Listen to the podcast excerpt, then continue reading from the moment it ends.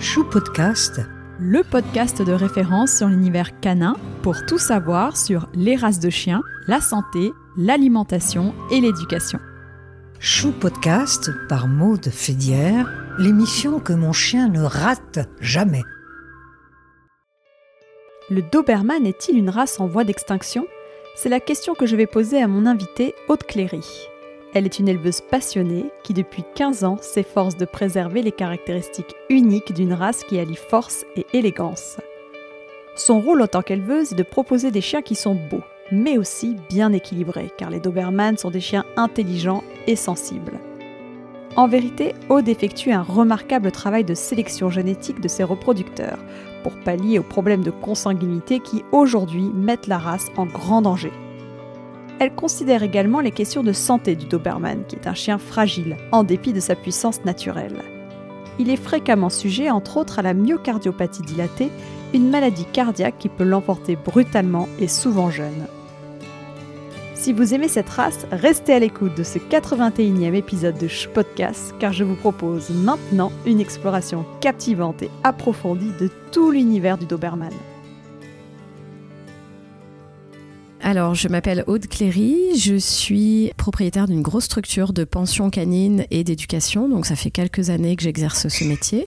Au départ, j'ai une formation d'assistante vétérinaire et euh, j'ai arrêté d'exercer du coup quand euh, j'ai acheté cette structure de pension canine parce qu'il y avait déjà beaucoup de travail à faire sur place et je ne pouvais pas euh, maintenir ces deux activités.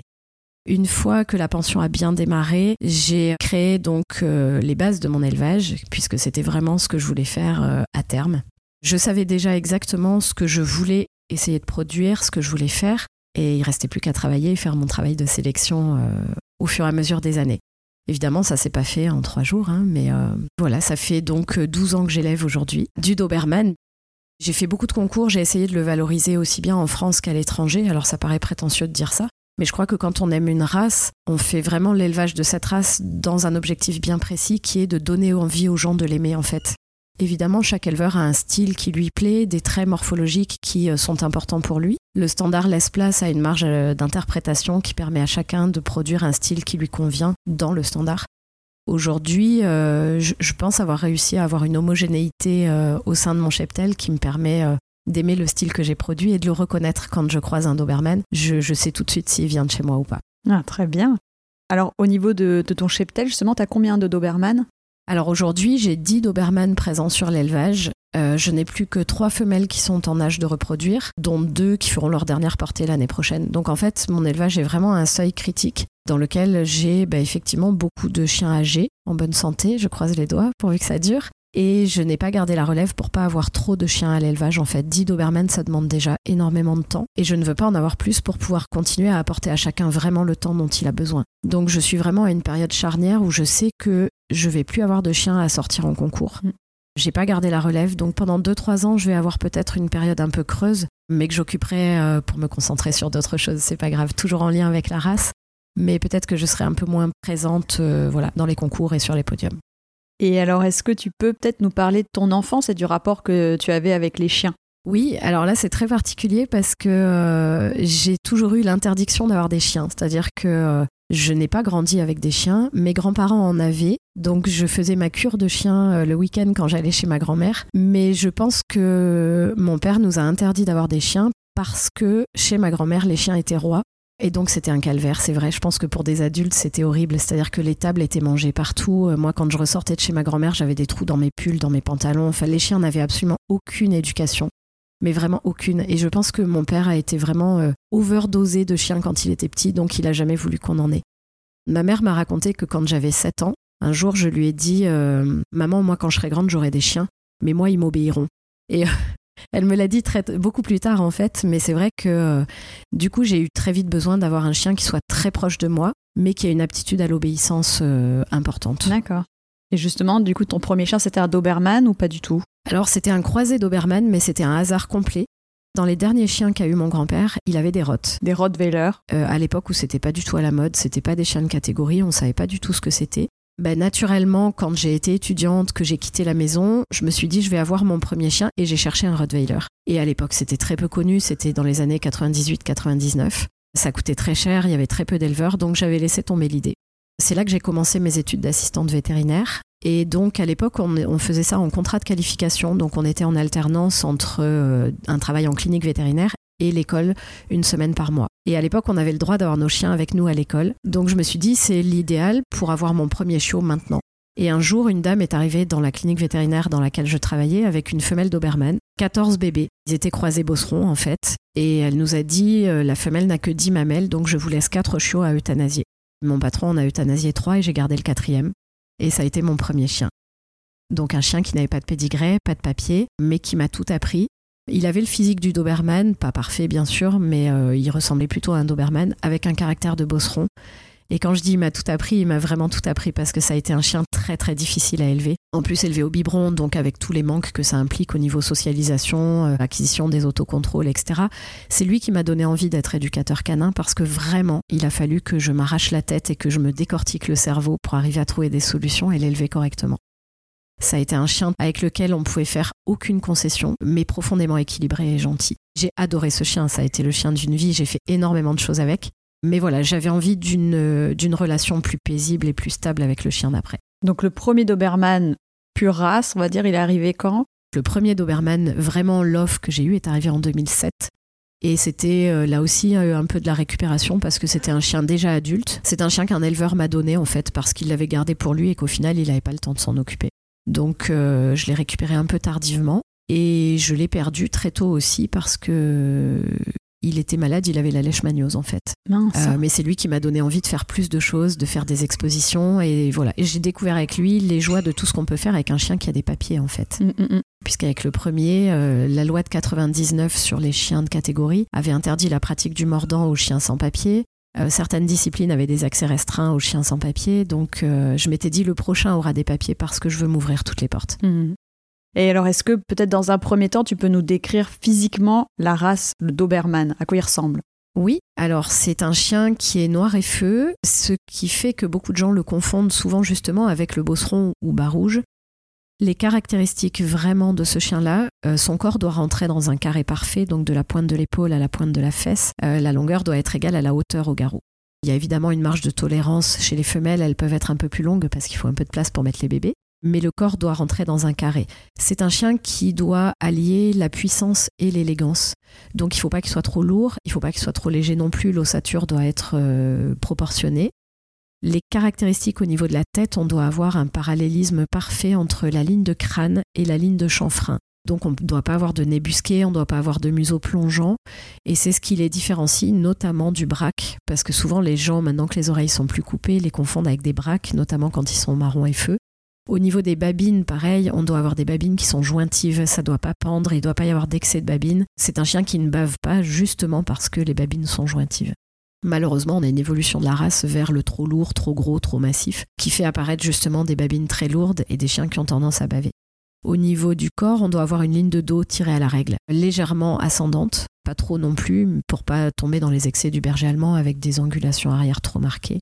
L'épaule doit faire un angle de 90 degrés dans l'idéal. On sait que dans la race, on perd un peu l'angle de l'épaule, mais c'est ce qui va faire aussi l'élégance dans l'allure. C'est-à-dire qu'il doit avoir un bon angle d'épaule et des angulations arrière un petit peu marquées pour permettre l'élasticité et cet aspect d'élégance et de, et de trotteur en fait quand il se déplace. Au niveau de la couleur, qu'est-ce qu'on retrouve comme différentes couleurs? Alors les couleurs officielles dans le standard de la FCI, donc la Fédération Cynologique Internationale, il n'y en a que deux, c'est soit noir et feu, soit marron et feu. Au niveau du standard américain, ils ont reconnu les robes diluées. Donc le noir dilué donne du bleu et ça s'appelle donc le bleu, et, euh, bleu et feu. C'est un aspect gris en fait euh, à la place du noir. Et le marron dilué donne ce qu'ils appellent le fan, la couleur fan. Et donc c'est Isabelle en fait, c'est un, beige en fait, beige et feu. Le problème de ces robes, c'est que le gène de la dilution est souvent couplé avec euh, une maladie qui s'appelle l'alopécie de dilution, qui est une maladie génétique, donc qui ne se guérit pas ce qui fait que beaucoup de chiens ayant ces robes-là vont développer des maladies de peau toute leur vie et c'est une maladie incurable, c'est-à-dire qu'on peut soulager les douleurs que ça provoque au niveau de la peau, mais on ne pourra jamais les guérir. Donc c'est pour ça que le standard FCI ne les reconnaît plus pour éviter euh, la dégénérescence de la race due à cette maladie. Et heureusement. Mais du coup, on voit ah que les couleurs arrivent diluées en France Elles arrivent malheureusement parce que l'humain est ainsi fait qu'il aime euh, les choses atypiques, les choses que personne n'a, et donc malheureusement euh, certaines personnes effectivement continuent de reproduire ces, couleurs et on crée même des nouvelles. On a vu apparaître aussi le Doberman blanc, ils appellent ça le Doberman crème. En fait, c'est une couleur plutôt jaune clair et l'emplacement des feux est blanc. Il y a des grosses discussions autour de, de cette couleur-là parce que euh, les gens qui l'élèvent, malheureusement, prétendent que ce n'est pas de l'albinisme puisque l'œil n'est pas rouge, il est bleu. Mais le gène qui est impliqué est bien le gène qui s'appelle albinos. Et le problème de ces robes-là ne concerne pas des problèmes de peau ou de poils, mais concerne des problèmes de sourdité, comme beaucoup de races dans lesquelles on voit apparaître du blanc, et une hypersensibilité à la lumière qui fait que ces chiens-là au soleil ne peuvent carrément pas ouvrir les yeux. Donc soit on leur met des lunettes de soleil, on les habitue, soit euh, on sait qu'ils euh, ne peuvent pas supporter la lumière du soleil. Certains sont même aveugles. Hein. Donc évidemment, ils ne le sont pas tous, ce qui permet euh, aux gens qui surfent sur ces couleurs dites exotiques de continuer à les élever. Mais on va dire qu'il y a un pourcentage certain de ces chiens-là qui malheureusement, pareil, auront des problèmes de santé toute leur vie. Le Doberman noir, full black, ça aussi, c'est à la mode Alors, full black, c'est à la mode aussi. Ils appellent ça le all black ou Doberman mélanistique. En fait, ils reprennent toutes les couleurs, du coup, le noir et feu, le marron et feu, le fan et le bleu et le blanc, mais sans feu. Et en fait, comme le gène lié au feu est un gène récessif, c'est-à-dire que euh, il n'apparaît que si le chien est porteur de deux gènes, pour l'obtenir, il faut forcément croiser avec une autre race qui n'est pas noir et feu. Donc en fait, ces chiens-là, dits All Black, sont forcément des chiens croisés. Donc euh, c'est on pourrait dire de la, de la publicité Avec mensongère. quoi, En général, alors pour ceux dont j'ai pu avoir les tests euh, génétiques, j'en ai vu des croisés essentiellement braque ou cortal. Donc le cortal, en fait, c'est le braque allemand à poil long. Après, euh, c'est pas arrivé en France. Hein. Enfin, c'est pas en France que les gens ont fait des expériences pour produire des All Black. Ils ont importé des États-Unis toujours. C'est toujours de là-bas que viennent les choses euh, atypiques. Ils ont importé des chiens sans feu qu'ils ont croisés ensuite avec des Doberman. Le problème, c'est que sur la première génération, du coup, on retombe sur des chiots qui ont des feux, mais qui sont porteurs du sans feu. Et donc, c'est sur la génération d'après qu'ils reproduisent à nouveau des chiens sans feu. Mais voilà, il faut pas oublier que c'est des croisés. Alors peut-être que les gens trouvent ça très joli, etc. Mais c'est dommage que ça s'appelle Doberman parce que ça n'a pas de papier et c'est forcément croisé avec d'autres races.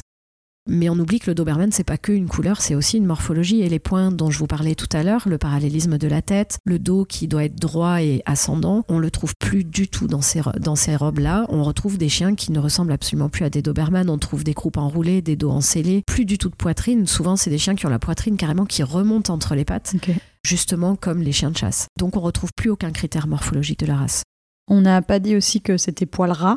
Ah oui, poil ras très important. Donc c'est un chien qui est particulièrement sensible au chaud et au froid. C'est pas un chien qui peut vivre dehors dans un jardin euh, la nuit par exemple, c'est pas possible. C'est vraiment un chien d'intérieur. Il en a le caractère aussi d'ailleurs. c'est un peu une chochotte. Mais voilà, c'est un, un chien qui peut pas vivre dehors la nuit euh, comme un chien de garde qu'on laisserait dans un jardin, c'est pas possible. Ok. Au niveau du groupe de chiens, on n'a pas parlé, il vient de quel groupe Ah oui, c'est un chien du groupe 2. Donc le groupe 2, c'est le groupe des molossoïdes et Pinscher Schnauzer. Donc il est classé avec les molossoïdes alors que justement son style morphologique fait qu'il doit absolument pas ressembler à un molossoïde. D'ailleurs, les, les Américains appellent ça le Doberman Pinscher. Le nom complet de la race, c'est Doberman Pinscher. Et le premier club de race qui a été créé euh, en Allemagne s'appelait le Doberman Pinscher Club d'Apolda. D'accord. Ok, super clair.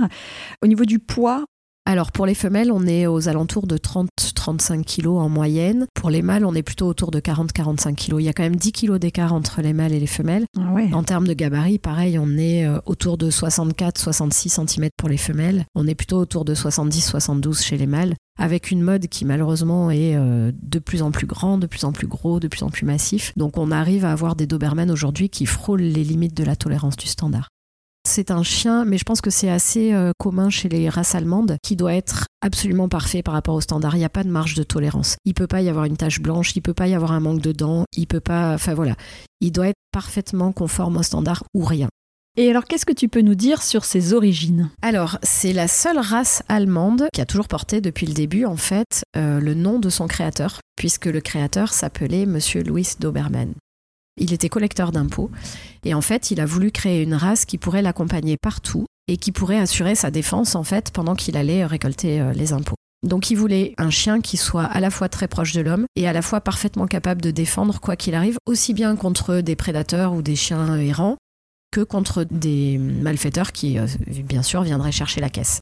Il a hum, commencé à créer cette race à partir d'une race endémique d'Allemagne à l'époque qu'on appelait les chiens de boucher, qui, si je ne me trompe, est aussi à l'origine du Rottweiler au départ. Il y avait aussi un berger noir et feu qui était de la région de Thuringe en Allemagne, qui a fait partie du premier croisement. Et ensuite, son travail a été fait en coopération avec euh, un de ses amis qui s'appelait Otto Goeller, qui a continué son travail après sa disparition en fait, et qui a été à l'origine, lui, du premier club de race pour affiner, parce qu'au début, du coup, ces chiens de boucher étaient plutôt proches du Rottweiler, pour affiner, pour avoir euh, quelque chose d'un peu plus élégant, ils ont introduit le Manchester Terrier notamment, d'où un instinct de chasse qui ressort très facilement chez le Doberman si on titille un peu. Il y a eu aussi du Greyhound, des lévriers, pour affiner justement cette silhouette. Mais c'est vrai que les premiers Doberman avaient une encolure très courte, avec des têtes beaucoup plus massives que ce qu'on voit aujourd'hui, bizarrement. Et donc, ils ont essayé au final d'avoir un peu plus d'élégance pour euh, avoir une race qui soit à la fois efficace mais jolie à regarder. Donc c'est Otto qui a créé le premier club de race en Allemagne en 1899 et ça s'appelait donc, comme je vous l'avais dit tout à l'heure, le Doberman Pinscher Club d'Apolda. Le premier standard a été rédigé un an après, donc en 1900, et c'est aujourd'hui l'Allemagne qui est toujours détentrice du standard, même s'il a été changé du coup il y a deux ans à cause de la ratification de la loi européenne sur le bien-être animal. Hmm. La coupe des oreilles et la coupe de la queue ont été interdits. Ça a mis beaucoup de temps puisque en France il est interdit de couper les oreilles depuis 2004 et le standard n'a été changé qu'en 2020. Maintenant, dans les concours, on trouve uniquement des Doberman. Euh, oui, dans les concours et partout en Europe. C'est-à-dire que c'est vraiment une loi européenne qui euh, caractérise la coupe d'oreille et la coupe de queue comme un acte de cruauté sur animal. Donc c'est puni de 3 ans de prison et 35 000 euros d'amende, ce qui n'est pas rien. Mm, mm, mm. Donc aujourd'hui, un Doberman oreille coupée ne peut provenir que d'un pays qui autorise la coupe d'oreille. Et à ce jour, il ne reste plus que la Russie qui autorise la coupe d'oreille. La Serbie a ratifié la loi, mais ils font un peu ce qu'ils veulent. Donc euh, là-bas, c'est encore possible de couper les oreilles. Mais les autres pays d'Europe ont tous euh, ratifié cette loi-là. Les États-Unis? Les États-Unis, pas du tout, puisque c'est un standard différent. Ah ouais. Alors on peut regretter l'aspect esthétique, hein. je, comprends très bien les gens qui me disent je préférais oreille coupée. On perd quand même beaucoup de, prestance et de charisme avec l'oreille tombante. Maintenant, les éleveurs euh, ont aussi un rôle dans l'évolution euh, de la race et son adaptation aux standards. C'est vrai qu'avec l'oreille droite, on avait des têtes qui étaient assez longues et très pointues. Ça allait très bien avec l'élégance de l'oreille euh, de l'oreille coupée. Aujourd'hui, avec une oreille tombante, c'est vrai que c'est plus joli si on a une tête un peu plus massive et un peu plus carrée. Maintenant, il faut rester dans le standard, c'est-à-dire que le standard dit que la tête doit avoir une forme de cône tronqué, donc il doit y avoir quand même cette forme un petit peu triangulaire. Et surtout, on doit avoir la babine jointive, donc on peut élargir un petit peu la tête, on peut travailler sur ce style-là, mais sans oublier les caractéristiques de la race qui sont la babine qui doit être vraiment, vraiment très lisse. C'est le défaut majeur des chiens qu'on voit évoluer aujourd'hui. Et il ne faut pas oublier que la coupe d'oreille, à l'époque où elle a été faite, quand euh, justement Monsieur Doberman a créé la race, euh, ça avait une vraie utilité. C'est-à-dire que si on voit les premières gravures, les premiers dessins de Doberman, ils avaient les oreilles coupées comme les pitbulls au ras du crâne.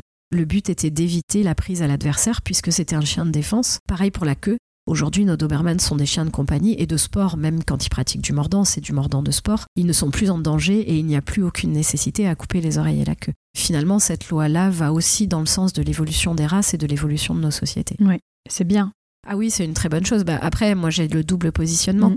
Mon premier Doberman, j'avais fait couper les oreilles. Mon positionnement en tant qu'assistante vétérinaire me donne aussi la conscience de ce que c'est réellement qu'une coupe d'oreille et qu'une coupe de queue. Mm. Le jour où j'ai dû euh, vivre la convalescence de mon chien, j'ai compris euh, ce qu'on leur faisait réellement et la douleur que ça provoque. Alors les chiens sont bien sûr bien plus tolérants à la douleur que nous. Ça ne veut pas dire qu'ils n'ont pas mal. Ça veut dire qu'ils supportent la douleur et qu'ils ne la manifestent pas. Des deux, je pense que la coupe de queue est bien pire que la coupe d'oreille. Ceux qui vous disent la coupe de queue ça fait pas mal, c'est fait à la naissance, c'est parce qu'ils n'y ont jamais assisté. À deux jours, quand vous coupez la queue, les chiots hurlent, ils se font pipi dessus, caca dessus, les mamans veulent tout défoncer pour aller les sauver. On est obligé de les enfermer à l'autre bout de l'élevage, c'est atroce, on leur coupe la colonne vertébrale. Souvent, quand les gens me demandent au téléphone est-ce que vous coupez les queues, je leur dis je vais reformuler ça. Vous me demandez si je sectionne la colonne vertébrale de mes chiots. Et là, en général, il y a un grand blanc derrière et ils prennent conscience de ce que c'est réellement. Et puis aussi, elle expliquait, l'éleveuse de, de que j'avais interviewée, que bon, par rapport à la coupe, en tout cas elle, des oreilles, ça nécessite derrière, comme tu disais, une convalescence, de mettre le chiot à part pour qu'il puisse bien rétablir, et du coup, une socia qui est, Exactement. qui est vraiment moindre, qui va être compromise. Bien sûr. Et encore plus chez le Doberman, parce que chez le Bosseron, on avait une coupe relativement courte quand même, donc euh, pas besoin de faire des tuteurs, en général juste des pansements le temps que ça cicatrise, donc c'est l'affaire de 10 jours. Un Doberman, au fur et à mesure des années, pour l'esthétique, on a fait des coupes de plus en plus longues, très jolies, hein, je remettrai jamais en cause le fait qu'effectivement c'est très joli. Mais pour que l'oreille tienne droite derrière, c'est des mois de pansement c'est pas juste dix jours, c'est des mois de pansement avec des tuteurs, des pansements à refaire tous les deux jours, des oreilles qui nécrosent, des poings qui sautent. Enfin, c'est quelque chose, euh, c'est quelque chose d'atroce. C'est bien de le rappeler. Alors, au niveau de son caractère, on veut en savoir plus. Alors, au niveau de son caractère, c'est un chien qui est très proche de l'humain. Très proche, trop proche, je dirais même peut-être quelquefois, à tel point que c'est une éponge à émotions. Et c'est un chien qui ne vit qu'à travers son maître et pour son maître. Donc on pourrait dire c'est génial, c'est fabuleux, mais c'est à double tranchant parce que ça en fait un chien extrêmement sensible qui va s'imprégner de tout ce qui se passe à la maison, de tout ce qui se passe dans la famille. Et euh, c'est pas un chien qui a vocation à être euh, le mouchoir de nos émotions ou de nos problèmes personnels, et malheureusement, il l'est souvent. Donc c'est un avantage parce que du coup c'est un chien qui obéit assez facilement, mais c'est aussi un chien qui va être extrêmement sujet à l'anxiété de séparation par exemple parce que comme il est collé à nous et qu'en général on apprécie ça nous en tant qu'humains, si on rentre dans ce jeu-là, on se retrouve avec un chien qui va être incapable de rester seul et qui va développer des angoisses dès que son maître s'éloigne ou que ou qu'il le laisse à la maison. Donc souvent j'explique à mes clients quand ils partent avec le chiot, la première chose que vous devez lui apprendre, c'est à rester seul pour justement que ce soit un attachement qui soit sain, qui soit basé sur l'amour de son maître et pas sur la dépendance à son maître. Tout ça, c'est lié aussi avec la perte complète de ses instincts. C'est fou, mais c'est un chien qui euh, est incapable de vivre tout seul, de jouer tout seul, de courir tout seul. De... Il ne fait les choses qu'avec son maître. Ce qui en fait un chien extrêmement chronophage, parce qu'il a besoin qu'on lui consacre du temps, il a besoin qu'on l'éveille aussi bien psychologiquement que ce qu'on le défoule physiquement. C'est un chien de sport, c'est un chien qui est très sec, très musculeux, donc il a besoin, je dirais, une fois adulte bien sûr, hein, de deux heures de sport par jour. De sport ou d'autre chose, mais en tout cas d'une activité vraiment euh, et d'interaction. J'ai eu une fois le cas d'une famille que je pensais être la famille idéale pour un de mes chiots. Ils avaient un très grand domaine avec des vignes, des chevaux, des moutons, euh, énormément d'animaux. Et euh, je me suis dit, bon, bah, cette chienne sera super bien là-bas, surtout qu'il m'avait dit, bah, elle sera tout le temps dehors avec nous. Et en fait, un an plus tard, ils m'ont rappelé en me disant que la chienne fuguait, et c'est super rare, un Doberman s'éloigne jamais de sa maison ni de ses maîtres.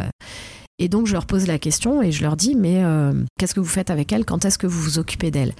La maîtresse m'a répondu bah, tout le temps en fait. Euh, je suis dehors, elle est avec moi. Je taille les vignes, elle est avec moi. Je m'occupe des chevaux, elle est avec moi. Je m'occupe des moutons, elle est avec moi. Et je l'ai coupée. Je lui dis non, mais quand est-ce que vous vous occupez d'elle? Et en fait, la réponse c'était jamais. C'est-à-dire qu'elle était tout le temps avec eux, mais personne s'occupait d'elle. Et en fait, c'est vraiment ça qui caractérise vraiment le Doberman. C'est un chien qui a besoin d'interaction, il a besoin de partager des choses avec son maître. Et être là avec son maître ne lui suffira pas. Oui, ok. Là où, par exemple, nous, le Shiba, euh, c'est des chiens qui sont assez indépendants et il est bien du moment qu'il y a une proximité. C'est ça. bien sûr qu'on a de l'interaction avec, mais c'est pas euh, nécessaire. Mais ça lui manquera pas il peut jouer seul. Oui. Euh, le Doberman n'a pas cette capacité-là. Si son maître est pas là, il va se coucher dans un coin, il va dormir et il va attendre que son maître rentre. Donc il faut s'assurer que quand le maître rentre, il soit plus adepte de la paire de baskets pour aller courir que du canapé télé. Mm. Parce que sinon, ça va poser un vrai problème. Et on peut faire tout type de sport avec Ah oui, c'est un chien qui est hyper polyvalent. Alors très sportif, donc oui, canicross bien sûr, canicross, canivtt, toutes les versions qui existent. Mais j'ai des clients qui font du canoë avec leur chien, j'en ai qui font du paddle, euh, la rando bien sûr, autant que vous voulez. Euh, c'est un chien euh, qui peut vous suivre partout du moment qu'il est avec vous, il sera super content. Ah ouais, génial. Bon, en tout cas, voilà, si on aime être tranquille à la maison, devant son feuilleton et... Il faut, il faut aimer être plus dehors que dedans. Après, euh, il adore être dedans, hein, son confort. Voilà, comme je disais tout à l'heure, c'est un chien chochotte, donc euh, il préférera être sur le canapé que par terre. il préférera être euh, collé à vous au chaud devant la cheminée plutôt que dehors dans le froid mais il peut pas faire que ça, c'est pas possible. Il a beau être frileux, c'est un chien qu'on peut emmener au ski ou à la neige sans aucun problème, par exemple. On peut les couvrir. voilà, tant qu'il fait de l'exercice, il peut rester dehors et il a pas besoin d'un manteau, par exemple. Par contre, si vous vous arrêtez, du style vous vous arrêtez euh, au resto d'altitude pour manger, par exemple, bah là, il faudra lui mettre un manteau pendant que vous bougez plus et que vous êtes à table. Mais tant qu'il court, qu'il joue dans la neige, il aura pas froid et il pourra faire ça très bien. Ok. C'est un chien qui est excellent au niveau du flair aussi. Donc c'est un chien qu'on utilise en pistage dans la discipline euh, qu'on appelle l'IGP, qui est l'équivalent du concours complet chez le cheval. Euh, le chien doit savoir être parfait au niveau obéissance, au niveau défense et en pistage. Et comme c'est un chien qui a un museau très long, c'est un chien qui a vraiment des aptitudes au niveau du flair. C'est très bizarre parce qu'il y a une légende qui court sur le Doberman qui dit qu'il n'a pas de flair du tout, qu'il est nul à ce niveau-là et que justement, du coup, en vieillissant, il a du mal à reconnaître son maître et qu'il peut être dangereux. Je sais pas d'où sort cette légende, mais vraiment pas, parce que c'est un chien qui a un flair exceptionnel, vraiment. Mais d'ailleurs, je dis souvent aux gens euh, qui sont dans des régions où il fait très froid, où il pleut, euh, je leur dis, il y a des fois, si vous n'avez pas le courage d'aller faire une balade, apprenez à votre chien à chercher un jouet dans la maison. Et vraiment, il peut y passer une demi-heure à chercher. Et en fait, c'est une activité qu'il adore et qui va l'épuiser mentalement et qui va finalement avoir exactement le même effet qu'une grosse balade ou qu'une grosse rando. Donc ça peut être euh, intéressant de développer ces activités-là qui sont des activités qu'on peut faire à la maison mais qui ont le même impact qu'une activité extérieure. Et au niveau de sa sociabilité avec les congénères, euh, comment ça se passe? C'est tout pareil, c'est-à-dire si petit, on les a bien sociabilisés. Euh, oui, je pense que ça résume bien ça, c'est-à-dire qu'effectivement, là, l'éleveur a un rôle primordial dans ce qu'il va faire en travail de socialisation avant le départ du chiot. Et bien sûr, les maîtres ensuite, quand ils vont récupérer le chiot, vont devoir finir ce travail mais c'est un chien qui peut poser problème au niveau socialisation si c'est pas fait correctement quand il est petit. Pourquoi? Parce que comme c'est un chien de garde et de défense, il a été créé et sélectionné pour son inaptitude totale à partager. Aujourd'hui, je suis un petit peu atterrée par la position de certains éducateurs canins euh, modernes, on va dire, qui partent à fond sur ce qu'on appelle le partage de ressources. Ça, c'est le grand mot qu'on entend partout. Votre chien doit apprendre à partager. Un chien de garde et de défense, il partagera pas. Et il a été créé parce qu'il ne partage pas et qu'il va garder. Donc il va garder son territoire, il va garder son maître, il va garder ses jouets et surtout il va garder sa gamelle. Et quand je vois encore des vétérinaires ou euh, que je lis dans des livres que quand le chou est petit, il faut mettre la main dans la gamelle pour l'habituer, vous l'habituez pas, vous l'angoissez. Vous le stressez et vous lui apprenez que vous êtes un danger potentiel pour lui pendant qu'il mange. Donc c'est dramatique parce que c'est une race dans laquelle c'est vraiment instinctif la défense de sa nourriture. Donc le rôle d'un propriétaire d'un chien de garde et de défense et d'un Doberman en particulier, c'est de s'assurer que son chien peut manger tranquille sans être embêté dans un endroit protégé et non pas d'aller lui faire croire qu'on peut lui enlever ce qu'on lui a donné. Chez ces chiens-là, vraiment donner ses données, reprendre ses volets. Je parle pour la nourriture, bien sûr, un objet reste un objet qui vous appartient et avec lequel il a le droit de jouer. Donc on doit pouvoir récupérer un objet sans problème, mais pas de la nourriture. Pour toi, par exemple, tes 10 Doberman, ils mangent séparés Ah, ils mangent séparés, ils mangent en box, même les femelles. Et c'est ce qui fait qu'ils mangent pas trop vite non plus. Souvent, les chiens se jettent sur la gamelle. Pourquoi? Parce qu'on a créé chez eux la peur qu'on leur enlève avant qu'ils aient fini. Et c'est pour ça qu'aujourd'hui, on retrouve des maîtres avec des gamelles anti-gloutons. Parce que finalement, bah, si on les avait laissés manger tranquilles, ils n'auraient pas euh, mangé aussi vite. D'accord. Donc pour toi, en tout cas, il faut pas atténuer ce côté-là. On pourra pas l'atténuer eh ben, c'est euh, c'est un point de vue personnel. Oui, voilà. Je sais que je vais un peu à contre-courant et, à l'encontre des modes actuels, mais je, trouve que si on veut un chien, il faut que ça reste un chien. Je, je vois pas l'intérêt d'avoir un chien si c'est pour euh, lui imposer de se comporter comme un humain. Mm, mm, mm. J'ai choisi un chien de garde et de défense, j'assume ce qu'il est et j'ai pas envie de dénaturer ce qu'il est. Donc effectivement, je le laisse être un chien de garde et de défense et c'est moi qui m'adapte à son comportement. Mais ça n'en fait pas un chien dangereux. Hein. Oui, parce que j'allais dire, en revanche, on est venu euh, donc là ce matin, ils n'ont pas bah alerté, ils forcément, ils sont pas aboyé. Ils sont venus vous dire bonjour gentiment, etc. C'est pareil, c'est lié aussi euh, à mon mode de fonctionnement, mais mes chiens vivent beaucoup en liberté, en tout cas le plus possible. Mais en revanche, dans la semaine, comme j'ai un fonctionnement de la pension avec des gens qui rentrent et qui sortent toute la journée, mes chiens sont habitués au fait que dans la journée, on leur demande pas de garder. Donc dans la journée, c'est normal, il y a des gens qui rentrent, des gens qui sortent, ils n'ont rien à dire et ils le savent très bien à 18h, quand il n'y a plus de voiture dans la cour et que le portail est fermé, ça repasse en mode garde naturellement, mais j'ai pas eu besoin de leur apprendre. Ils le savent, c'est fini, on est fermé. À partir de cette heure-ci, personne n'a le droit d'approcher. Et là, tu le vois. Ah oui, oui. Parce que s'il se passe quoi que ce soit sur le chemin, je le sais avant que la voiture arrive au portail. Et là, ils partent comme des fous furieux au portail. Après, est-ce qu'il ferait vraiment quelque chose si les personnes rentraient? Je ne sais pas, mais c'est suffisamment dissuasif pour que les gens ne rentrent pas. Quoique j'ai eu l'expérience une fois avec un stagiaire et un de mes mâles, c'était l'été et euh, ce mâle vivait dans la maison et l'été c'est vrai que souvent on a les fenêtres et les portes ouvertes. Et à 2 heures du matin, il se met à aboyer, mais vraiment l'aboiement du chien de garde euh, méchant. Je l'entends déraper sur le carrelage, partir euh, dehors à fond la caisse. Et bon, globalement, ici, on est quand même un peu isolé, donc il se passe pas grand-chose. Donc, je, je, dis rien, je l'entends remonter, se recoucher sur le canapé, et je me rendors. Et dix minutes après, pareil, même cirque. Là, je me réveille, et quand il revient dans la maison, je me, fâche, je l'engueule, je ferme les fenêtres et je me recouche. Et à 6 heures du matin, quand je suis descendue euh, sortir les chiens, j'ai trouvé mon stagiaire dehors sur le chemin, qui dormait contre le grillage. Donc j'ouvre le portail, je le réveille et je dis mais qu'est-ce que tu fais dehors? Et il me dit bah en fait hier soir je suis sortie et j'ai oublié le bip pour ouvrir le portail. J'ai voulu l'escalader, mais Boya il m'a dit non. Et en fait, pourtant, c'était notre stagiaire, il vivait avec nous, il était hébergé sur place, il s'occupait des chiens tous les jours. Mais à 2 heures du matin, tu escalades pas le portail. Mm. Donc euh, ça, je l'avais jamais appris à ce chien-là. Il n'était pas dressé pour. Il est donc c'est quelque chose qui est naturel. Cet Mm, instinct mm, de mm. protection, c'est vraiment un instinct naturel. Ok. Est-ce que tu as d'autres choses à dire sur son caractère ou peut-être pour quel type de vie il est fait? Alors, juste préciser qu'effectivement, du coup, c'est un chien qui n'a pas forcément besoin d'espace à la maison. Ça m'est arrivé de vendre des Doberman à des gens qui vivaient en appartement, pour peu que ce soit des gens sportifs et disponibles, effectivement. Mais comme je le disais, c'est un chien qui a besoin de temps plus que ce qu'il a besoin d'espace. Si on lui offre de l'espace dans des grandes balades, il n'a pas besoin d'avoir un jardin. Par contre, il lui faut un maître sportif et disponible. Il existe deux lignées chez le Doberman. Il y a la lignée de travail et la lignée de compagnie. Est-ce que toi, tu élèves les deux types de lignées? Alors en fait, dans l'idéal, il ne devrait pas y avoir deux lignées, puisque le chien de travail, il doit être à la fois conforme aux standards et travailler. Je pense que c'est le temps qui a fait euh, se séparer ces deux, ces deux choses-là. Je pense pas que dans le Doberman, il existe réellement une lignée travail aujourd'hui, ou peut-être dans certaines lignées allemandes, mais, mais c'est pas, c'est pas si euh, séparé que ça. En revanche, on voit une évolution de la race par rapport à la demande en fait, parce que effectivement aujourd'hui, 90% de ma clientèle, c'est des couples plutôt jeunes en général, qui viennent d'acheter leur première maison et qui veulent un chien qui soit à la fois le parfait chien de compagnie et à la fois capable de défendre ou d'être dissuasif derrière un portail. Mais globalement, ils veulent pas un chien de guerre. Donc euh, les fameuses lignées de travail dont on parle, qui sont caractérisées quand même par des chiens avec un influx nerveux bien plus important, euh, à la limite de l'hystérie parfois, et un mordant hyper développé, Aujourd'hui, c'est pas ce que les gens veulent. Et le problème qu'on a, c'est que sur ces lignées-là, on pourrait dire, mais il y a peut-être des utilisateurs quand même qui veulent ça, c'est-à-dire des gens qui pratiquent ces disciplines de défense et qui ont envie d'un chien excessif parce qu'ils en ont besoin pour aller à très haut niveau dans leur discipline. Mais en fait, les gens qui font ces disciplines-là à haut niveau, aujourd'hui, ils prennent du malinois. C'est Parce que ça Mm. s'éduque beaucoup plus vite. Le malinois a une faculté d'apprentissage qui peut être euh, celle du Doberman aussi, mais avec une différence majeure, c'est que le malinois, vous rentrez le programme, vous appuyez sur le bouton, ça fonctionne. C'est une chance inestimable, il ne réfléchit pas. Il applique ce qu'on lui a appris. Enfin, le malinois évolue aussi, hein, mais je, je grossis le trait. Euh, le Doberman, il réfléchit d'abord, il analyse, il a besoin de comprendre et après il va obéir.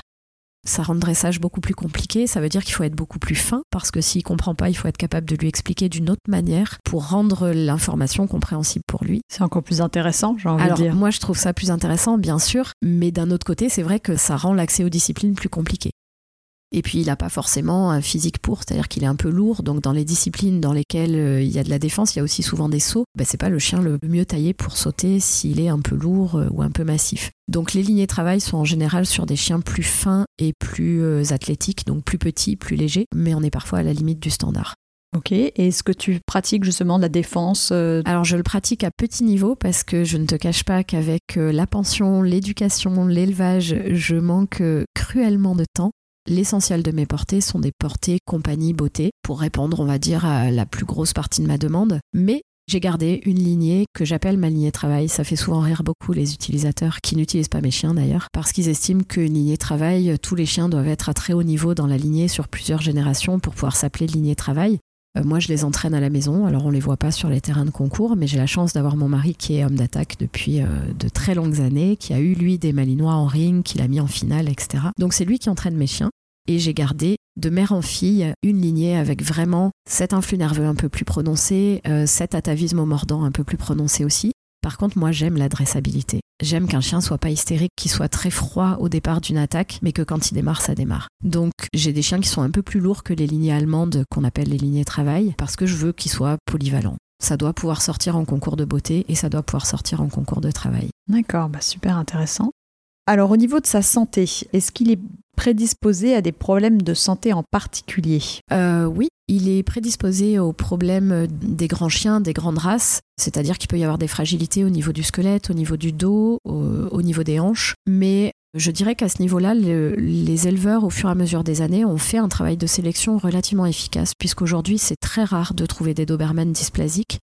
En fin d'année, en général, on a le compte-rendu de tous les chiens qui ont été euh, testés en France. Et ça fait plusieurs années déjà que s'il y a un ou deux cas de dysplasie C ou D dans la race, c'est le grand, grand maximum. Donc je pense qu'aujourd'hui, on n'a plus de problème de dysplasie au niveau de la race. C'est vraiment une bonne chose. On a des problèmes de syndrome de Vobler. Le syndrome de Vobler, c'est une malformation de certaines vertèbres qui risque au fur et à mesure, avec euh, l'arrivée de l'arthrose par exemple, de pincer la moelle épinière et donc de provoquer des problèmes neurologiques. Euh, c'est encore assez présent dans la race. Malheureusement, c'est pas une maladie euh, génétique. Les vétos ont tendance à dire que ça peut être héréditaire, mais pas forcément. Et c'est quelque chose dont on ne peut pas se prémunir. La seule façon de savoir si un chien a une malformation des vertèbres, ça reste une radio. Hein. Mais là, c'est pareil, ça semble plutôt fréquent justement chez les lignées d'origine travail que sur les lignées beauté. Mais encore une fois, je prends des précautions en disant ça parce que ça dépend des origines des chiens, quoi qu'il arrive. Au niveau des maladies génétiques, par contre, on en a quelques-unes qui sont importantes mais qui sont des maladies simples entre guillemets, c'est-à-dire qu'il y a un seul gène concerné. Donc soit le chien est porteur, soit il ne l'est pas, c'est aussi simple que ça. Donc c'est facile de s'en prémunir si les parents sont testés. Après, bah, au futur acheteur de poser les bonnes questions et d'exiger le résultat des tests. Je dis toujours ça parce que j'ai beaucoup de gens qui me disent euh, est-ce que vos chiens sont testés? Et je sais très bien que si je réponds oui, ça va leur suffire. Et je trouve dommage que ça leur suffise. À un moment donné, il faut dire est-ce qu'ils sont testés? OK contre quoi? Est-ce que vous pouvez m'envoyer les certificats des parents? Et au final, personne, mais vraiment personne ne demande les certificats des parents. Ils se contentent d'un oui ou d'un non où l'éleveur peut raconter n'importe quoi. Donc là, sur notre race, en fait, on a euh, la maladie de von Willebrand notamment, qui est l'équivalent de l'hémophilie chez l'homme, si le chien est porteur, c'est pas grave, il est porteur sain, il ne développera jamais la maladie. Mais si on doit mettre ce chien-là à la reproduction, c'est important de le savoir parce que du coup, il faudra forcément le marier à un partenaire qui n'est pas porteur pour éviter de produire des chiots atteints. C'est la forme la moins grave de la maladie de von Willebrand. Il existe quatre types. Le Doberman, c'est le type 1, qui fait que si euh, un chien est atteint, s'il a les deux gènes, il peut pour autant ne jamais développer la maladie. Et c'est ce qui fait dire à certains éleveurs, du coup, c'est pas grave si on produit un chien porteur atteint, puisque de toute façon, il aura jamais de problème. Bah si, il y a quand même beaucoup de cas dans lesquels des chiots meurent à trois mois d'hémorragie, euh, ou si le chien doit être opéré parce qu'il a eu un accident, personne ne le sait, le veto opère, et puis en fait, bah, hémophile, donc le chien meurt pendant l'opération. Donc c'est pas si anodin que ça. Et puis, euh, on a des problèmes cardiaques qui se développent malheureusement euh, puissance 10 000 dans la race. Aujourd'hui, les scientifiques considèrent qu'on a une prévalence de la maladie d'à peu près 56%. Mais là, c'est beaucoup plus complexe parce qu'on sait que c'est une maladie plurigénique, comme chez l'humain. Il devrait y avoir, enfin, ils estiment qu'il y a à peu près une centaine de gènes impliqués, sauf qu'on ne les connaît pas. Mais comment elle s'appelle la maladie euh, justement euh, Alors elle s'appelle la cardiomyopathie dilatée. Alors on peut faire certaines choses quand même pour, euh, pour essayer de limiter les facteurs de risque. D'abord éviter la consanguinité au maximum puisqu'on sait que cette consanguinité, elle est à l'origine du développement des maladies génétiques chez toutes les races. Et puis on peut faire une surveillance annuelle des reproducteurs par un cardiologue, un vétérinaire cardiologue. Cet examen-là permet en fait de visualiser l'état du cœur à l'instant de l'examen, de mesurer les flux sanguins et de calculer les performances cardiaques du cœur. C'est-à-dire qu'on mesure en fait le volume de sang que le cœur va renvoyer vers les organes quand il se contracte. Donc on appelle ça la fraction d'éjection. Pourquoi c'est important de le faire tous les ans? Parce qu'en fait, si on détecte une baisse des performances cardiaques avant qu'il y ait des symptômes, on va pouvoir mettre en place un traitement qui va pouvoir préserver le chien et lui assurer quasiment une durée de vie normale. Sous traitement certes, mais une durée de vie normale. Si on attend qu'il y ait des symptômes, c'est-à-dire que bah, vous vous rendez compte que euh, quand il court ou quand il fait du sport, il est essoufflé, vous faites un examen et là vous vous rendez compte qu'effectivement le cœur euh, est déjà en insuffisance cardiaque. Malheureusement, le traitement ne sera pas efficace. Il va permettre de faire gagner un mois ou deux, mais ce sera inéluctable et le chien mourra de ça quoi qu'il arrive. Donc ces examens annuels, ils sont recommandés à partir de l'âge de 2 ans, puisqu'avant on considère que le cœur n'est pas encore complètement mature et qu'on peut avoir des performances cardiaques insuffisantes mais qui sont dues à l'immaturité et non pas un problème cardiaque. Et ensuite, on fait un examen tous les ans pour voir l'évolution de ses performances cardiaques. Donc le but est vraiment de détecter le problème avant qu'on ne puisse plus rien faire. On vient un peu avec une épée Damoclès. Oui, c'est ça. Et ça coûte combien ces examens? Alors c'est très variable d'une région à l'autre. À Paris, ça coûte extrêmement cher. On est pratiquement à 200 euros l'examen. Ici, dans le Sud, on a la chance d'avoir un des cinq vétérinaires cardiologues diplômés du Collège européen de cardiologie, donc le docteur Ribas, qui est à Aix-en-Provence. Lui est vraiment très impliqué dans euh, la recherche autour de la cardiomyopathie dans la race. Et euh, il a des tarifs qui sont vraiment préférentiels. Et on est à 150 euros, je crois, TTC, pour euh, un examen pour un Doberman d'un particulier. C'est génial. Là, je vous ai parlé d'une des formes, en fait, de cardiomyopathie. Mais il faut savoir qu'il y a une autre forme de la maladie qui existe, qui est la forme arythmique les dernières recherches semblent montrer qu'en fait c'est porté par des gènes différents de la première, euh, de la première forme et que ce serait en fait deux maladies différentes. La forme arythmique, vous n'avez pas de symptômes, vous n'avez pas d'évolution lente, votre chien va bien et un jour vous lui lancez sa balle, il court chercher sa balle, il tombe et c'est terminé. C'est vraiment une forme de mort subite. Et comme c'est des arythmies qui peuvent arriver même pendant son sommeil, etc., vous pouvez avoir une mort subite pendant le sommeil du chien. Et il n'y a rien qui vous aura permis de détecter ça avant. Et mon premier Doberman de ring, qui était dysplasique, euh, est mort à 4 ans d'une crise cardiaque comme ça. Il allait très bien, il faisait du ring, donc c'était un chien sportif avec un cœur de sportif. Mais à l'époque, la maladie était beaucoup moins connue, on n'en parlait pas, surtout on n'en parlait pas, et donc on ne dépistait pas, ça n'existait pas, moi je savais pas ce que mm. c'était. Et ça a été un traumatisme euh, terrible. J'ai mis très longtemps à m'en remettre, j'ai mis plus de 5 ans avant de reprendre un chien en ring et travailler avec un mâle, parce que je, pense que le traumatisme d'un départ aussi brutal est très très long à, digérer. Mais par contre, quand j'ai créé mon élevage, euh, je me suis juré que je ferais tout ce qui était en mon pouvoir pour que aucun de mes clients n'ait jamais à vivre ça. Ça n'a pas fonctionné parce que j'ai fait les mauvais choix au départ et malheureusement certains de mes clients ont eu à vivre ça. Mais c'est aussi ce qui m'a permis derrière de faire des recherches plus poussées, de me renseigner, d'aller chercher les informations qui sont cachées parce que très honnêtement aujourd'hui encore malheureusement cette maladie c'est un tabou dans la race il faut pas en parler mm, mm, mm. Euh, si un chien meurt de ça il faut surtout pas le dire et c'est pas comme ça qu'on avancera parce que malheureusement on se retrouve avec des éleveurs qui font des mauvais choix par ignorance parce qu'ils n'ont pas eu accès à l'information et c'est ça qui est vraiment regrettable on est sur combien d'années euh, alors l'espérance de vie, la dernière qui a été publiée officiellement, c'était 2019 et c'était 8 ans. C'est catastrophique. Là, j'ai la chance d'avoir à l'élevage des Doberman qui ont entre 9 et 11 ans et qui sont en bonne santé. J'ai eu en pension cet été plusieurs mamies qui étaient entre 10 et 12 ans, qui sont revenues en pension, donc elles sont encore en super forme. Malheureusement, on sait que ça ne veut pas dire que tout le monde vivra vieux comme ça. Hein. Bien sûr, il n'y a pas que les maladies cardiaques chez le Doberman. Comme chez tous les chiens, il y a aussi des cancers, il y a aussi d'autres causes de mort. Mais euh, je pense que la moyenne pourrait être remontée si les éleveurs faisaient vraiment attention à la diversité génétique et aux tests de santé chez leurs chiens.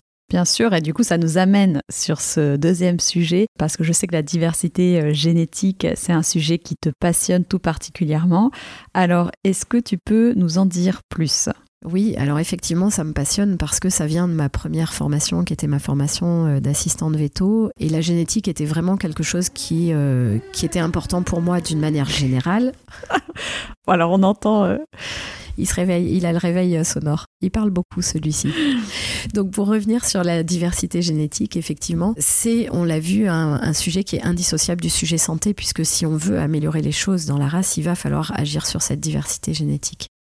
On est arrivé dans la race à un stade de consanguinité qui est catastrophique et on sait le mesurer aujourd'hui grâce aux nouveaux outils que la génétique nous offre euh, parce que avant c'était vraiment réservé à l'humain, aujourd'hui on bénéficie de ça pour le chien le génome du chien a été séquencé, donc on arrive à savoir vraiment la constitution des gènes du chien. Et aujourd'hui, alors pour vous dire, en fait, euh, jusqu'ici on calculait le, coefficient de consanguinité simplement en regardant les pédigrés à partir des noms des parents dans le pédigré. C'est-à-dire qu'on considérait que papa et maman apportaient chacun 50% des gènes, donc les grands-parents 25%, etc. On en arrivait à un calcul qui était très théorique basé sur combien de fois un même chien apparaît dans un pédigré. C'est le calcul qu'on voit dans le Love Select Exactement, c'est le calcul qu'on voit dans Love Select Aujourd'hui, avec les outils d'analyse de l'ADN qu'on a, donc notamment moi je travaille avec le laboratoire Embark aux États-Unis, on va avoir une analyse de l'ensemble des chromosomes du chien. Et sur le chromosome, ils vont regarder sur quelle zone le chien est hétérozygote, c'est-à-dire porteur de deux informations différentes pour un même point. Par exemple, pour la couleur des yeux, vous pouvez être porteur de l'œil bleu ou de l'œil marron.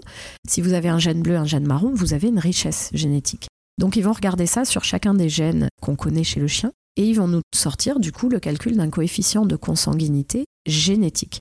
Et en fait, on se rend compte que là où sur les pédigrés j'ai euh, entre 0 et 2% de consanguinité, dans l'analyse de l'ADN, on est sur une moyenne pour le Doberman européen d'à peu près 45% de consanguinité. C'est catastrophique.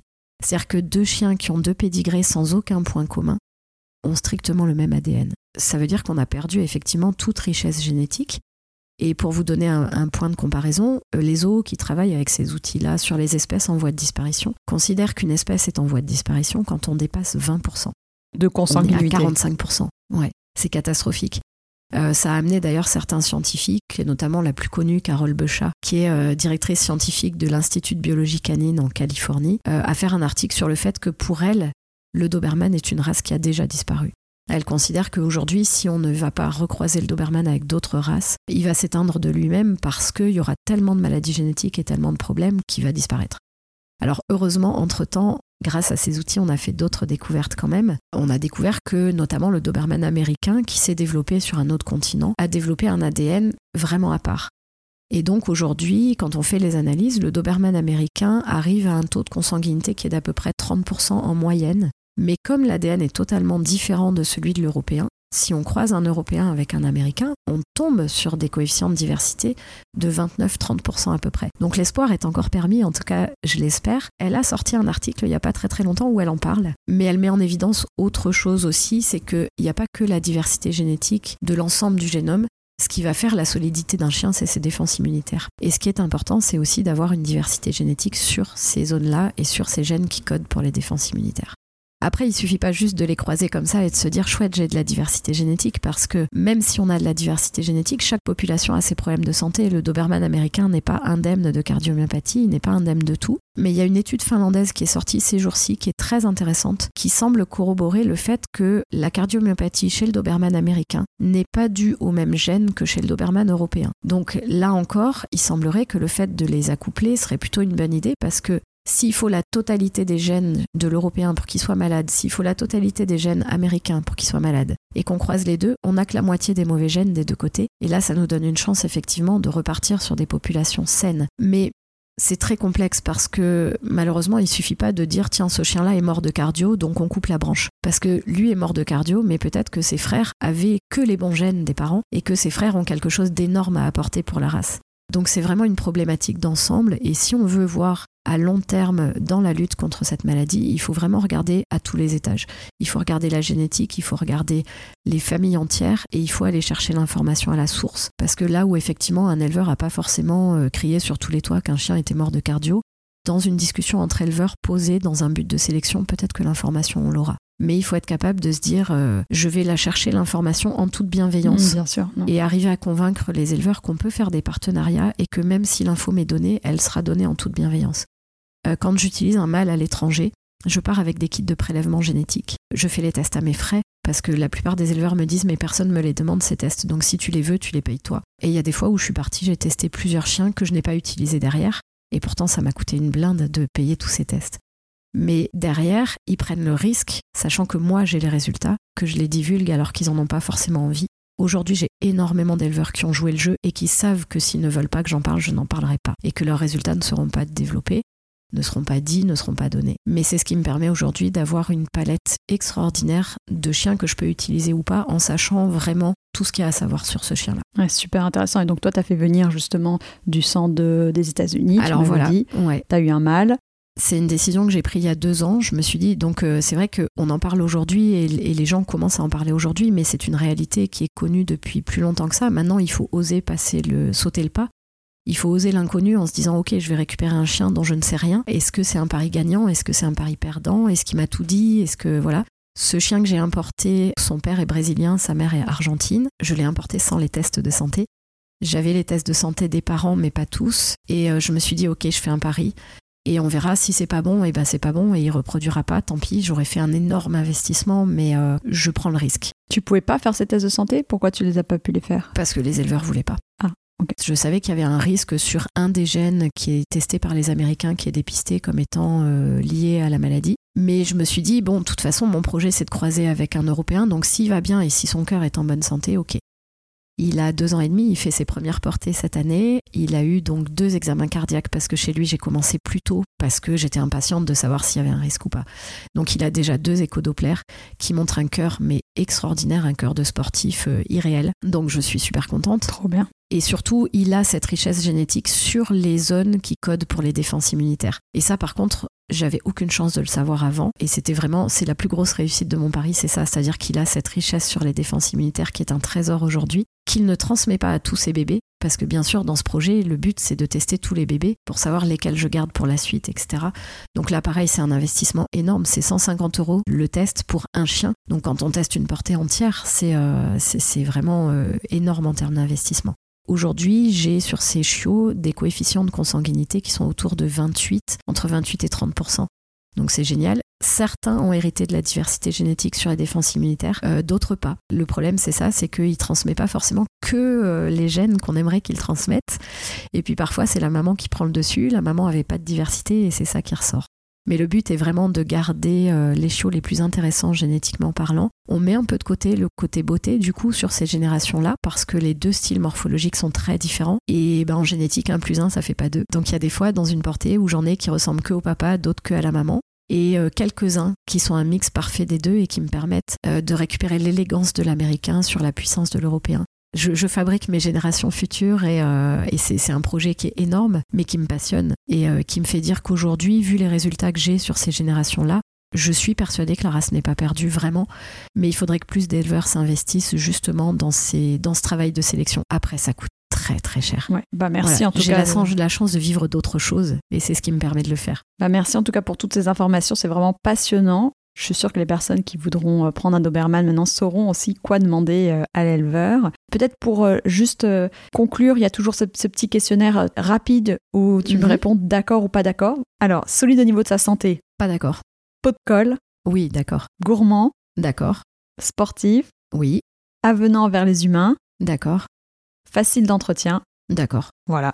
Et pour finir, est-ce que tu as un coup de cœur qui a partagé, qui peut être une adresse, un livre ou une personne que tu souhaites mettre à l'honneur? Pas plus que ça. Alors, il y, a un livre qui est sorti, qui est très très très précis sur le Doberman, qui a été édité, je crois, en anglais et en allemand d'une éleveuse euh, irlandaise, qui est une grande éleveuse de Doberman et juge à ce jour, c'est vraiment le seul livre qui, euh, qui est vraiment ciblé sur le Doberman, qui, euh, qui va donner tous les détails aussi bien morphologiques que euh, d'éducation, de comportement, etc. Euh, malheureusement, en français, je ne connais aucun ouvrage qui soit suffisamment euh, pointu ou intéressant pour recommander aux gens. C'est très dommage. Peut-être un jour je m'y mettrai quand je serai vieille. Bah oui, on attend maintenant que tu, tu fasses ton livre. J'ai pas encore le temps. Non, mais un jour ça, ça m'intéressera. J'aime beaucoup écrire et je pense que c'est une race qui mérite que qu'on lui fasse effectivement euh, un ouvrage réservé. Bah merci beaucoup Aude. Avec grand plaisir. Merci de ta venue.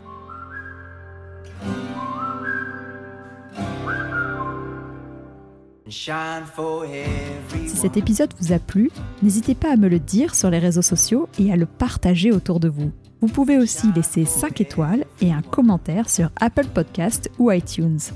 Avoir des notes permet de donner plus de visibilité au podcast. N'hésitez pas non plus à me taguer dans une de vos stories sur Instagram, ça fait toujours plaisir et c'est une bonne façon de diffuser le message. Très bonne semaine, prenez soin de vous et de vos toutous